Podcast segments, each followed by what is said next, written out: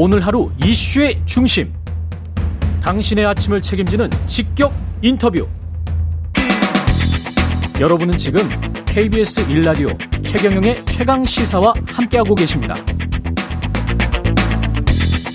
네, 윤석열 대통령 해외 순방 의미부터 정치 현안까지 국회 외통위 소속이십니다. 국민의힘 윤상현 의원 전화 연결돼 있습니다. 안녕하세요, 의원님. 여보세요? 여보세요? 전화 연결이 안 됐나요? 예. 전화 연결이 안 됐습니다. 예. 부산 엑스포 유치를 위해서 영업 PT도 했고요. 그제 윤석열 대통령 총력전을 펼치고 있는데 관련해서 윤상현 의원은 어떻게 봤는지 그리고 오늘은 또 베트남 국빈 방문 예정입니다. 그래서 이런 문제도 좀 알, 살펴봐야 되겠고요. 미중 관계 또 지금 우리의 예상대로 가고 있는 건지 예 그런 것도 좀 궁금합니다. 외교 현안 위주로 살펴보겠습니다. 윤상현 의원 전화로 연결돼 있습니다. 안녕하세요. 예, 안녕하세요. 예. 윤상현 의원입니다. 예, 예, 예. 지금 뭐 저 부산 엑스포 유치 위해서 영업 PT도 하고 총력전을 펼쳤는데 일단은 예. 뭐 어떤 의미가 있는 뭔가 좀 그 진전된 뭐가 있, 었을까요 현재에서 무슨 소식이 전해졌을까요? 어떻게? 어뭐 아직까지 구체적인 소식은 없습니다만 예. 그 PT를 그저께 밤에 사우디아라비아, 음. 우리 대한민국 그 다음에 이태리 순을 하지 않았습니까? 예.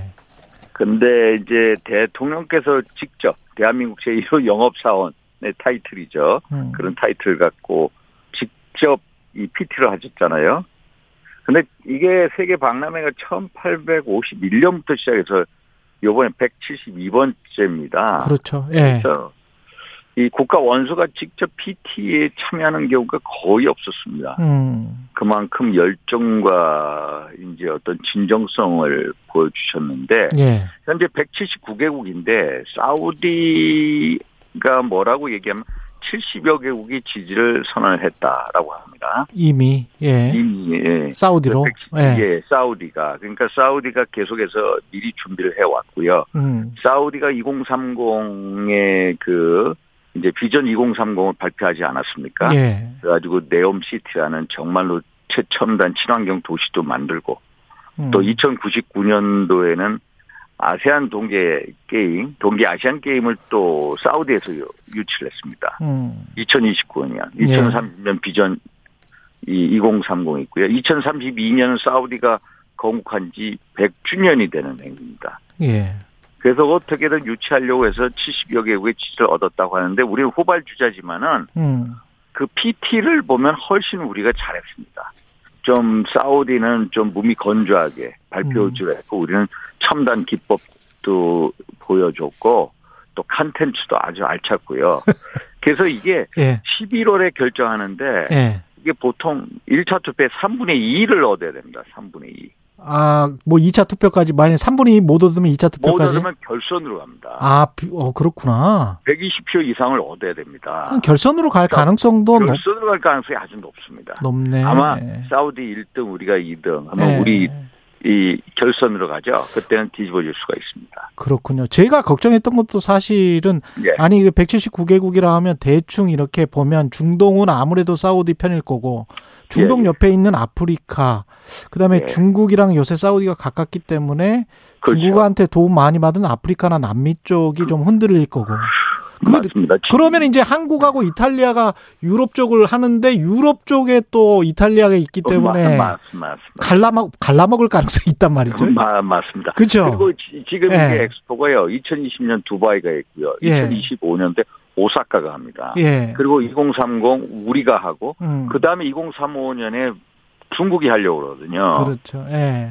중국이 하려고 그러니까 우리 한국보다는 사우디를 지원할 겁니다. 또 사우디가 이제 예. 그 중동의 지역 맹주 아닙니까? 예. 또 아랍권을 대표하고요. 음. 거기서 웬만한 관계가 많이 좋아졌습니다. 레바논이나 뭐 이란하고 최근에 외교 관계 맺었습니다만 예. 그 나라 두 나라 빼놓고 웬만큼 괜찮기 때문에 지역별로 아랍권 중심으로 음. 그러니까 중동 또 지역별로 아프리카 또 아메리카 남아메리카 이런 그렇죠. 중심으로 오일머니를 가지고 그럴 표를 획득하려고 하고 있다. 이거에 음. 맞싸우는데 만약에 결선에서 이탈리아를 제끼면은 네. 유럽 쪽이 말씀하신 대로 예. 유럽 쪽을 우리가 우리가 한꺼번에 가지고 올 수 있으니까 예, 예. 그 전략이군요. 뒤집어줄 예. 수가, 예, 뒤집어줄 수가 있습니다. 예. 알겠습니다. 기대를 해보고요. 베트남 국빈 방문 예정인데 베트남에서는 현안이 뭘까요? 베트남에는 중요한 게 결국은 이제 경제입니다. 음. 경제. 예. 그러니까 베트남하고 외교관계 수립한 게 한 31년 됐거든요. 예. 31년 했는데 최근에 이제 한 베트남 교역량이 대폭 증가하면서 제3의 교역국으로 이제 대한민국의 제3의 교역국으로 이제 예, 올라섰거든요. 음. 그래서 아마 가게 되면은 또 베트남은 이제 공산당 지도부가 있지 않습니까? 예. 공산당 서기장, 국가 주석, 또 총리 이런 산부 요인을 만나고요. 그리고 어 기본적으로 한 베트남 경제협력 사업 예를 들어서 뭐 에너지라든지 방산 방위 산업 이런 거에 대해서 이제 음. 논의를 하지 않을까 음. 이런 이렇게 기대를 하고 있습니다. 예.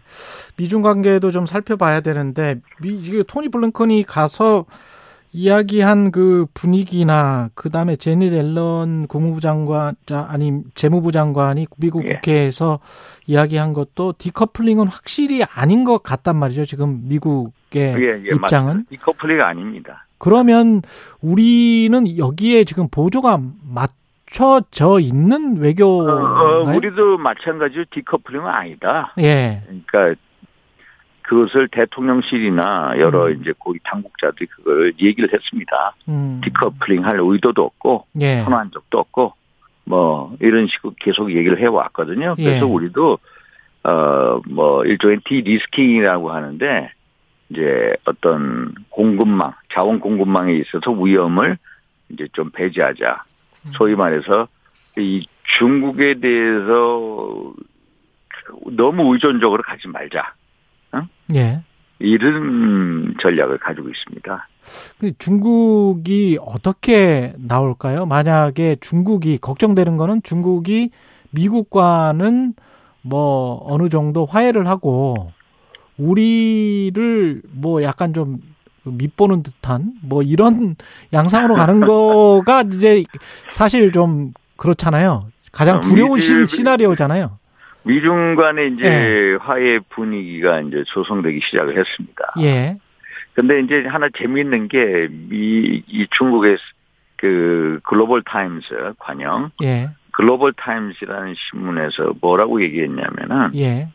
참 이 재미있는 그 해석을 하나 내줬습니다. 예. 뭐냐면은 그 시진핑 주석이 토니 블랭컨 이제 국무장관을 만났을 때 꽃을 하나 이렇게 했거든요. 테이블에 꽃. 어. 꽃을 하는데 꽃이 연꽃을 뒀답니다. 아, 예. 연꽃, 연꽃, 연꽃을 이제 중국말로 허화라고 하거든요. 예. 허화.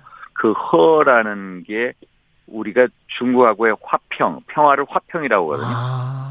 허핑, 허하고 그러. 똑같습니다. 예, 예. 화합하겠다. 예. 그러니까 중국 입장에서도 미국하고 서로 관계 증진하겠다는 의사표시를 했다. 예. 결국 시진핑 주석이 진전이 있다. 아. 진전이 있었고 아주 매우 좋은 일이다까지 얘기를 했습니다. 상징적으로 그렇게 했군요. 예, 미국과 중국 간의 이제 관계 개선의 돌파구를 여는 건 사실입니다. 음. 사실인데 여기서 한중 관계는 어떨 거냐. 최근에 이제 그 싱하이밍 대사 의 예. 이제 발언을 두고 이제 여러 가지 서로 뭐 외교 공방이 있지 않았습니까? 예. 그 다음에 지금은 소강 상태. 제가 주장했던 게 소강 상태로 가서 물밑 접촉을 통해서 한중 간의 전략급 대화를 빨리 가져야 된다. 음. 이런 식으로 제시를 했거든요. 예. 사실 그 다음 달에 그 ARF가 열립니다. 음. 그래서 박진 장관이 친강 외교부장 아마 만날 예정이거든요. 예. 그래서 미중 간의 관계 개선이 되면서 중국 입장에서 야 오히려 어 대한민국을 좀 어? 어? 왕따시키겠다 이런 전략을 가질 수도 있습니다. 말씀하신 대로. 그러니까요. 예, 그게 걱정이더라고요. 예, 그러니까 얘네들은 무슨 생각하면 항상 교훈을 주겠다. 이 음. 대국주의, 중화주의의 어떤 외교 정책을 가지고 있습니다. 예. 중국이 세계의 중심이고 특히 음. 아시아에 있는 한국 같은 나라는 과거에 조공 국가이기 때문에 우리의 뜻에 무조건 굴복해야 된다. 속으로는 그런 생각이 있을 수 있죠. 속으로 그런 생각을 가지고 있는데 예. 우리 나름대로 독자적이고 북핵 미사일 고도화 위협에 맞서서 한미, 한미일 군사협력을 강화하지 않았습니까? 네. 이런 거에 대한 어떤 이, 이 중국 나름대로의 교훈, 교훈을 주려고 할 수도 있습니다. 근데 그런 그런 측면에서 김기현 대표가 굳이 이게 중국인을 딱 꼬집어서 건강보험이랄지 투표권이랄지 이런 이야기를 할 필요가 있었을까요? 그냥? 근데 그게 예. 그거는 하나의 원칙의 문제입니다. 원칙의 문제다. 원칙의 문제입니다. 예. 그 한중 관계를 보면은 지금 우리 대한민국에 와서 2006년도부터 외국인들에 대해서 영주권을 취득한 다음에 3년이 지나면은 지방 참정권을 줬습니다. 예. 근데 지금까지 12만 명이거든요. 음. 12만 명 중에 10만 명이 중국입니다. 근데 중국은 역으로 상호주의에 의해서 우리가 중국에 가서 영주권을 획득하고 3년 후에 지방 참여권을 주냐 안 주거든요. 음. 그래서 어떤 상호주의 원칙을 다시 세우겠다. 그런 면에서 얘기를 한 겁니다. 예. 그래서 그 뭐 한중 간에 여러 이슈가 있습니다만 미중 관계하고 어떤 투표권 문제하고는 그다지 큰 관련성은 없어 보입니다. 예. 그리고 공교육 강화 방안이랄지 이런 거는 뭐 국민 대부분이 다 참 뭐랄까요 찬성하실 것 같은데 예예. 그뭐 이렇게 논란이 수능이 쉽냐 어렵냐 거기서부터 시작해서 좀 혼란이 있었고 근데 예. 이 가다가 사교육 카르텔 이야기 나오고 이제 초과 이익은 범죄다 이렇게 예. 이철규 총장이 말씀하셨던데 이거는 예. 기존의 뭐랄까요 자본주의 수호라고 할 수 있는 보수 정당의 입장하고는 약간 좀 다른 어감으로 들리기는 합니다만은 예. 아니 엉뚱하게 강사 소득 문제로 변질이 됐습니다. 예. 사실 이게 이제 쉬운 수능 난이도 문제가 아니거든요. 예. 대통령의 발언은 물론 작년부터 올 초 거쳐서 최근에 6월 15일 날 말씀하신 게 공교육 교육 과정에서 킬러 문항을 배제하고 분별력을 갖는 공정한 수능을 시행을 해라라는 뜻이거든요. 음. 근데 그게 킬러 문항을 배제하라고 하니까 일선 현장에서는 쉬운 수능 난이도 조절 같이 됐습니다. 이제 음. 그게 이제 잘못됐는데 그래서 킬러 문항이 결국 사교육의 이콘 카르텔하고 뭔가 뭐 연관이 돼 있다. 그러다 보니까 사교육하는 이제 뭐 이런 일타 강사들 예. 돈 많이 버는 사람들에 대해서 범죄다. 근데 이거는 본말 이게 이제 뭐가 좀 이상한 문제 본질이 아니거든요. 예. 자기가 세금 내고 적법한 경제 활동으로 돈번 그렇죠. 거에 대해서는 누가 뭐라고 합니까? 예. 자본사에서 그렇죠. 그건 뭐 범죄다 이렇게 얘기할 게 아니고 이거는 예. 문제 본질이 아니라는 겁니다. 대한민국의 대통령으로서 공교육을 정상화시키겠다. 사교육비 음. 절감하겠다. 공교육을 바로 세우겠다는 대통령의 의지를 나타내신 그, 거거든요. 그, 그 차원이죠. 예. 예. 그래서 그런 식으로 흘러갈 게 아니라는 겁니다. 예. 응? 결국 본말이 전도돼 버린 그런 경우. 예, 알겠습니다. 예. 여기까지 듣겠습니다. 고맙습니다. 예. 예. 국민의힘 윤상현 의원이었습니다. KBS 1라디오 최경련의 최강사 1부는 여기까지고요. 잠시 2부에서는 박용진 민주당 의원 그리고 한 번 더 뉴스 젊은 토론 준비되어 있습니다.